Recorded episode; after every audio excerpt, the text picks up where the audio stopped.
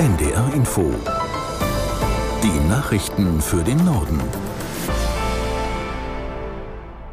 Um 18 Uhr mit Jan Busche. Bei der Urabstimmung der Gewerkschaft Deutscher Lokomotivführer, kurz GDL, hat sich eine überwältigende Mehrheit für unbefristete Streiks ausgesprochen. 97 Prozent der Mitglieder aus den Unternehmen Deutsche Bahn und Transdev befürworteten einen umfassenden Arbeitskampf. Die Mitglieder aus anderen Firmen stimmten ebenfalls dafür. Bahnkunden müssen nun ab dem 8. Januar mit neun längeren Streiks rechnen. Die Tarifgespräche zwischen der Bahn und der GDL waren nach der zweiten Runde gescheitert. Hauptstreitpunkt ist die Forderung der Gewerkschaft nach einer kürzeren Wochenarbeitszeit für Schichtarbeiter bei vollem Lohn. Die Bahn lehnt das ab. Die Details des überarbeiteten Bundeshaushalts für 2024 sollen nun doch schon morgen im Kabinett beraten werden.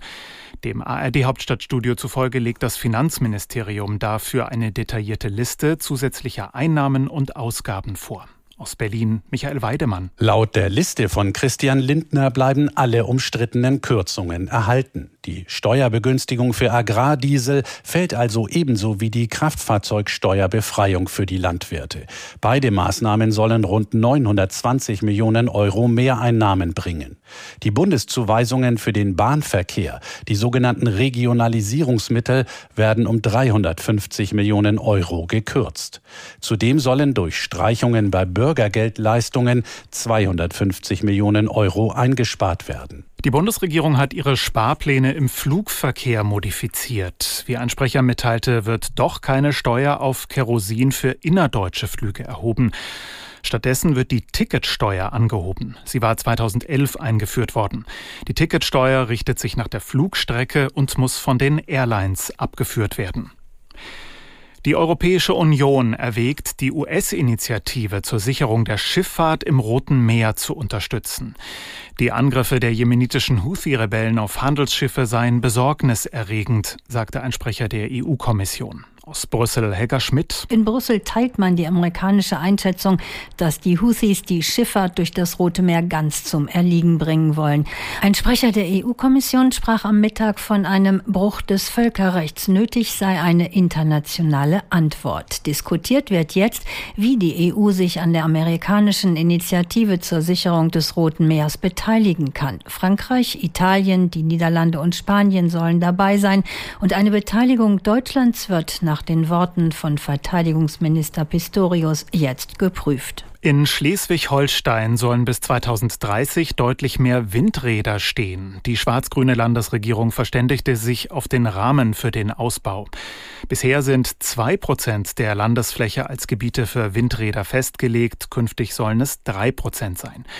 Das heißt, dass eine Fläche von 160 Quadratkilometern hinzukommt. Das ist deutlich mehr als das Stadtgebiet von Kiel. Die bisher festgelegten Abstände zu Häusern und Siedlungen bleiben bestehen. Anlagen können künftig aber auch in Landschaftsschutzgebieten in der Nähe von Wäldern oder Brutplätzen von Vögeln installiert werden.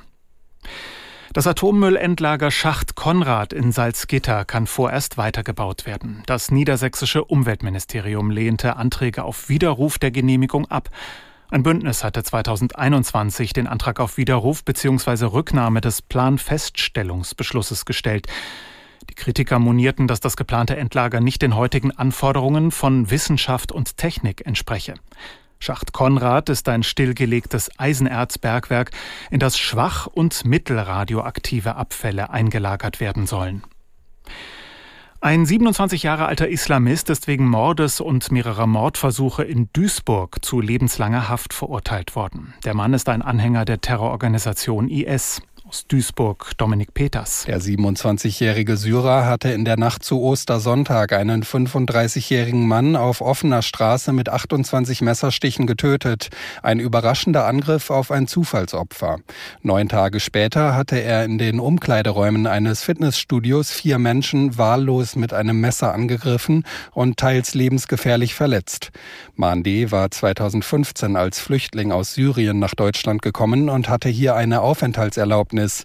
Seit 2020 hatte er sich im Internet als Einzelkämpfer radikalisiert. Und das waren die Nachrichten.